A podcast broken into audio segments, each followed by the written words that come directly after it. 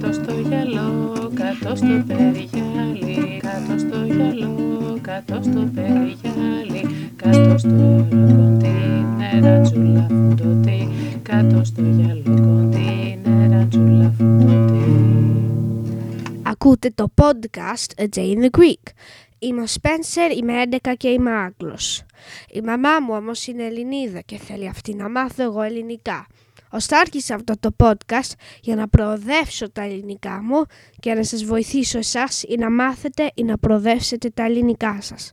Ελπίζω πως θα σας αρέσει και θα σας φανεί χρήσιμο. Σήμερα είναι 25 Σεπτεμβρίου 2011.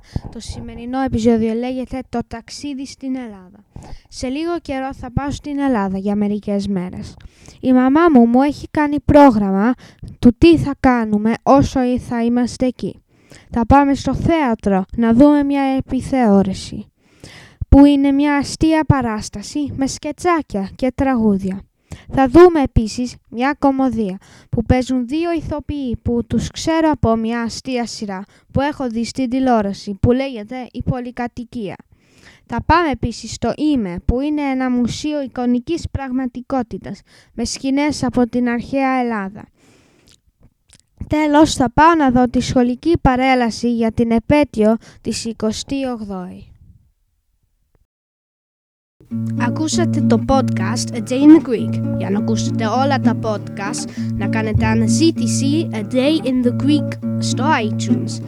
Ή μπορείτε να πάτε στο adayinthegreek.podbean.com Εκεί μπορείτε να βρείτε συνδεσμούς για την αγγλική μετάφραση του podcast. A day. In the Greek